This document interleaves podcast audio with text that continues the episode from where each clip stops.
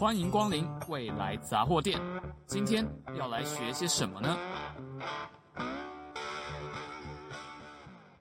？Hello，大家好，欢迎光临未来杂货店，我是店员刘瑜。呃，今天的话，我们又请到了于天丽老师。那老师的话，今天要跟我们介绍说，电机系为什么会需要学到演算法呢？好，大家好。呃，演算法就是基本上就是一个有系统能解决问题的方法嘛。那呃，他大家在讲演算法很容易会直接想到呃，computer science 就资工这一块的领域。但是你如果是往 computer science 或是 computer engineering 这一块走，演算法当然蛮明显的很很。需要，因为你总是有一些想法要 implement，要要实做出来。那你要实做是程式设计的部分，但你至少要有一个演算法，你才能开始实做。好，所以这个演算法部分在如果在 CS 相关的领域，那是几乎是必要的吧？这个这个大家永远跑不掉。那问题是，这个这个这个训练，就算其他的领域也很有用。我觉得当然唯一，除非就是说，除非你是。进，比如说进无尘室，就是负责长进，那可能演算法跟你相关度比较低一点，但是也不是完全用不到，因为除非你是完全就是只照着流程操作，可是如果只照流程操作，可能你也不需要，他们也不需要电机系的同学嘛。那如果你在无尘室，然后长这些东西，你可能要观察一些参数，然后根根据一些调整一些参数，然后使得你的良率能够提升。你要去分析这些东西的时候，你遇到的还是一个演算法的问题，就是我，譬如说我要控制哪些参数。我要调整哪些参数？那我这得到这一次结果，下次要调，再再去调整，再去改变怎么样我的实验设计？那这个实验设计的过程，其实就是一个演算法的想法。就我们应应该要有个系统的去做，而不能只是今天猜猜看，我改这两个，明天猜猜看另外两个。好，那这个东西就是演算法里面会教你很多东西。譬如说，演算法里面，呃，譬如最常见的，如果是大大学部部分，你不要学到太高深，最重要的两个概念嘛，就是一个是 debug conquer，一个是 dynamic programming。那这两个。两大支柱、两大演算法里面都有个很核心概念，就是模组化。好，就是 debug conquer，就是我可以把问题，哦，一个大问题先子问题，然后这子问题可以独立的解决。好，那这个是 debug conquer 的部分。那 debug conquer 就是所谓的我们常讲一个单一个 unit test，就是一个模组。这个模组开发完后，我会直接针对模组测试。那我这个模组非常有信心的时候，这个模组一一接上我的系统，系统就整个可以运作。那这是 debug conquer 的想法。那另外 dynamic programming 就是说，你的子你切成子问题的时候，子问题没办法切得那么干净，不是说我这个切完后跟其他的系统完全无关，通常你很难做到这一点。好，那那只是虽然有关，它的有关联是很 minimum 的。那我可以借由若干个组合，就是说我的，就是说我我就是我的 A one 可能要配我先 A B C，那我 A one 最好，但是配最好的 B one 不见得好。但是我可能有几个组合，比如 A one 可能配 B two 啊，或者是 A two 配 B one，它可是它至少这个东西会限缩你做的组合的可能性。啊，这个东西在我觉得在开发系统，只要你的系统只要够复杂，你在演算法做这些训练都会有都有帮帮助。就当你譬如说当你切完模组以后，发现哎，这每模组每个最佳解合起来却不是最佳的时候，你就要思考这可能不是一个地方，你的系统并不是一个地方 conquer 问题，你可能需要用 dynamic programming 的技巧去测更多的组合。但是即使这样，演算法训练会让你需要测试的组合会变得比较少。哦，所以那我再重复一下老师刚刚提到说，为什么电机系要学到演算法这个问题，就是呃，我们要需要演算法去帮我们训练一些思考的能力，然后像我们面对问题的时候，我们要怎么样去呃，利用一些演算法得到的一些技巧去限缩我们需要去找的那个解的数量，是在呃比较少的。呃，有可能的解里面，我们去找到，呃，我们花我们就可以花比较少的时间，然后花比较少的成本，去得到比较好的结果。对。然后同时，呃，还有一些像是我们可能要，呃，模组化，然后这也是也用到演算法里面提到的技巧。是。了解。基本上整个基本上就是问题解构了。今天除非你遇到就是非常简单的问题，对不对？因为二加三没多少，那我们就就不用讲。但是你只要遇到的问题不会很。简单，你问遇到一个 com 我们称为 complex system 一个复杂系统的时候，一般正常人你很难一次性的看出这个整个系统要怎么怎么怎么做好，所以我们都会分 part 嘛，甚至跟各位同学在如果如果以后面临研究所，你在做硕论、做博论，你整个整个架构是很大的，那你也是一部分一部分的解决，对不对？那这一部分一部分解决，我们称为问题解构，你要能把问题拆开解，但拆开的时候，你有演算法训练就比较知道，比如说我大概要怎么拆，这个想法会比较清楚。然后再拆了以后，也不一定，像我刚刚讲拆的时候，不一定每个东西就能那么单纯的个别解完。你也许个别解完以后，你还要考虑若干种有限的组合。那这个都是在演算法训练里面是可以可以得到的。哦，所以我们就是它呃，演算法的好处，学学演算法的好处不仅于在就是我们解决一些可以程式化的问题，是就是在一些抽象思抽象的问题，也可以帮助我们思考，然后把呃问题，比如说分成小部分啊，或者是说呃测试它的一些组合，然后去找到它一个比较好的结果，这样子。了解了解。嗯，那这样有点好奇，我们电机系学了硬体就学了软体。嗯那我们呃，假如我们懂了软体的一些呃，像例如像是演算法的一些技巧，那我们硬体对设计软体有什么帮助吗？好，嗯，这部分其实到尤其去业界走一走，会感觉很强烈。就是呃，我基本上你城市设计这一块，你不见得永远都会遇到都是 PC。其实而且反而是，尤其现在 PC 一直在式微，我们其实很多时候移到平板、手机，甚至穿戴装置、头戴装置这一块。大部分我们就是所谓的嵌入式系统。那嵌入式系统，你如果面对是一些非 PC 的硬体的时候，你就会发现，你平常可以我们在 PC 上很多都 carefree 嘛，我们就哎，记忆体要多少有多少，对不对？平宽要多大有多大，你就好像都不是问题。但是，譬如说我在工工研院担任过五年半的研发组长嘛，那那那时候我们就有一些，如果只会软体的工程师，他就没有考虑过一些事情。那时候我们就是呃，都头盔头头戴装置，那我们有 camera 做视觉辨识。好，视觉辨识，他们就发现，哎，解析度不够高，就就是说那个远处的人他只有就是说八个 pixel 这样，那觉得，哎，那我们八个 pixel 没法辨认，那我们提高提高精准度，那就换个 camera，换个很高 HD 的 camera 以后，你就发现有个问题。那 HD 的 camera，因为我们同时要抓 IR 影像、呃红外线影像以及一般的 R RGB 影像，好，那 HD 一九的一九一零八零 P 嘛，一九二零乘一零八零，然后两张。对不对？F 三十 FPS 的速度传过来，你会发现后面头戴装置那个晶片根本没办法传这样的频宽，根本不够传这样的。哦，所以那它会是直接就没有东西吗？还是它？呃，它会跳帧，就是说，它就是说，你要求它传过来，但是你实际上看到就是会跳，所以有些就漏帧，就是有些 frame 就不见了，它直接没有没有，就是就是消失。那然后会传过来的时候会，因为它它记忆体。buffer 的记忆体也不够，它 buffer buffer 以后再再再塞就就就没了，你还没传走就没了。嗯、好，那这个而且这个跳帧还不是固定跳帧，如果固定跳帧，那只不过三十 fps 变十五嘛，或者什么变二十变十，那也许也可以做或者，但是呃，就是它那个跳帧是乱跳的，所以那错误就有点难预期这样子。对，没有这这整个过程就是设计软体的人根本没有在这这个他没有硬体的 knowledge，、啊、他不理解哎，像这个频宽是一个要考量的东西，那甚至说譬如说如果。呃，在一些某些嵌入式系统，就比较比较比较基本的啦。那可能上面如果只会 Python 或这种 programming，可能根本它上面可能根本没有 Python。它上面搞不好是装的，甚至有一些是装什么 ROS 嘛，就 Robot ROS，就在就是在机器人上面在很多嵌入式非常对对对对对。那这你如果习惯这些上面的程式设计，你会发现，当你在做一些某一些嵌入时，你会发现那环境你根本没碰过。好，那你就这时候就会就会第一个，你的城市可能根本写不出来，或者你程式可以写出来，但它需要用个模拟器。好，那用个模拟器以后，就是等于 translate translator，那 translator 的效率就非常差，也就会发现，哎，你写出来的程式效率就比人家差，慢很多。那个很多真的是就是用倍数，就慢了两倍到三倍。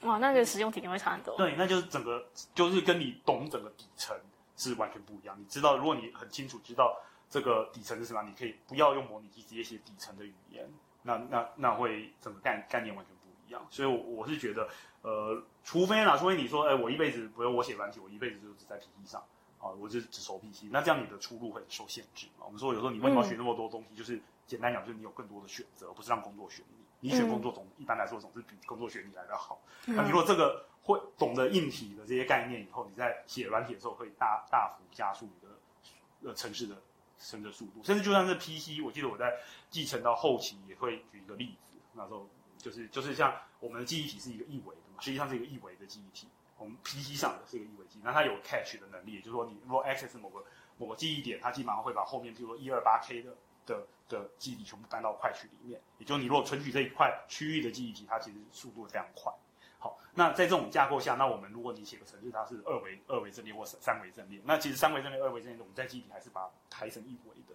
所以就有两种，像二维就有两种，就是 raw raw raw base 一种 column base，看它你的程式语言是怎么排的。，row 就是说把一个 row 一个 row 这样排下去，那 column 就是直的直的去去排。那比如像 C 语言应该是 row based 的。好，那我们因为我示范过，就一个简单的矩阵乘法嘛，矩阵乘法二维矩阵乘法。那基本上就是哦，应该还是可以念了，就是说你的 C 等于 A 乘 B 嘛，嗯、那实际上就是 C I J 就等于 summation K，然后 A I K 乘上 B K J。好，有三个 index，那你就会用三个 for loop I I J K 去写。可是如果你把中间的 J 和 K loop 把它交换，你就会把它，你就会用到快取的。快取的好处，对，那时候我有示范，基本上在大部分的 PCE 设备上，你光把中间 inner 两个 loop 交换，就会快百分之二十。哦，就是这么，这很单纯的一件事。啊，你说像是呃，就是我有三层的 for for, loop 嘛，那我先让第一层是 i，对，第二层是 k 或者是 j，对，这样子的话效能是会有影响。就是如果只是就是我刚刚如果念那个顺序，你写 i j k 的 loop 会比较慢，写 i k j 的 loop。比较快哦，那个原因就是因为是 raw based access 还是 column based access。那我在我的测试，知道我当时测的时候，大概有二十趴的速度差。那二十趴其实，在业界，呃，这个产品上就有很大的差别。啊，对对对，就是你的产品要怎么样胜出别人的设计？就是逻辑上，我们都会觉得，哎，记忆体就记忆体，我每次 access 都一样。但是其实就不是，实际上你懂硬体的时候，你就会发现它就不是这么回事。那你如果理解硬体，然后去。去写，你很容易比较能够去优化你的程式，就是发挥那个硬体的效能。对，那那个这个这件事情，当然最近我们当然有很多能力，就是 compiler 的研究嘛。但 compiler 会帮你最佳化你的程式，但是你自己懂，嗯、还是真的会啊？对对对对对对对。哦，那这样子，那那那我们听到蛮明显的，就是如果你呃懂硬体的话，那你在写软体的时候，就其实会有蛮大的帮助。那如果我反过来呢？反过来说，那如果我懂软体，在设计硬体的时候，会不会有什么优势？啊，因为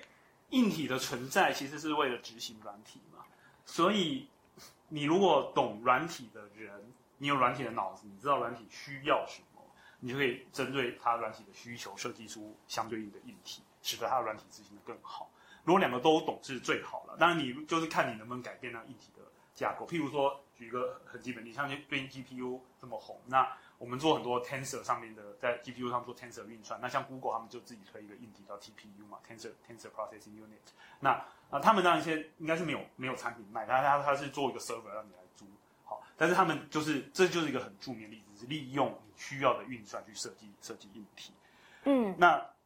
那呃，像我在工研院，他们也有也有一个 project，他在在试的，像我刚刚提到一个我们 PC 的记忆体是一维的，对他们也有谈谈到一些。比较比较复杂，我可能也不太懂，我也不是那么完全懂得硬体的技术，一个穿透技术，那也就是概念上就是可以做一个二维的二维的记忆体，啊，就把 memory 直接做成二维，那这样的话，也就是希望达到说你 access 一个基二维记忆体的话，它的基本原则速度是一样，那快取的时候就不是快取一道，而是快取一个一个一个 block，哦，一个 block 这样去做，那他们就有跟我谈，那跟我谈的原因，但不是因为我懂硬体，他们就是问我说，我软体上有没有这样的需求。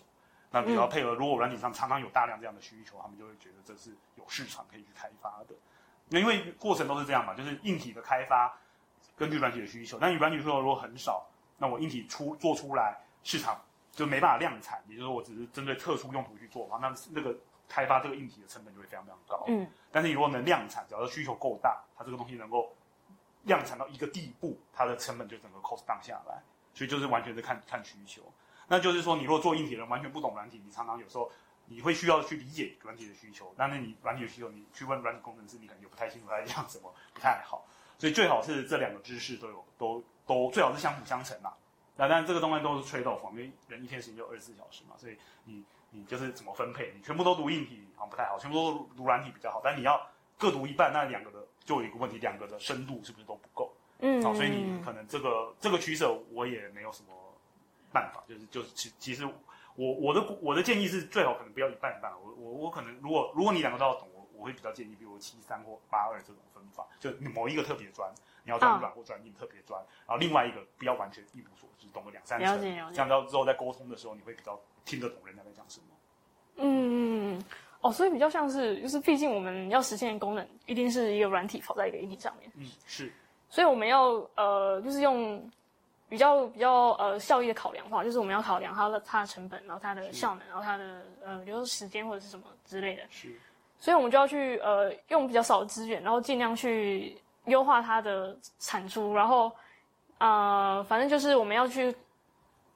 就是发挥到那个硬体最好的功能，然后也有让软体去有最好的最好的应用。那这样子的话，我们就是必须都会要去考量到两边的设计，还有它的一些限制，对不对？对，这也是其中一个原因呐、啊，就是我们系上为什么最近几年在城市设计的时候，我们着重的是 C C 加加，而不是着重在 Python。好，我们有、啊、有一阵子是大家记得有有，有前几年吧，然后大家统一都叫叫 Python。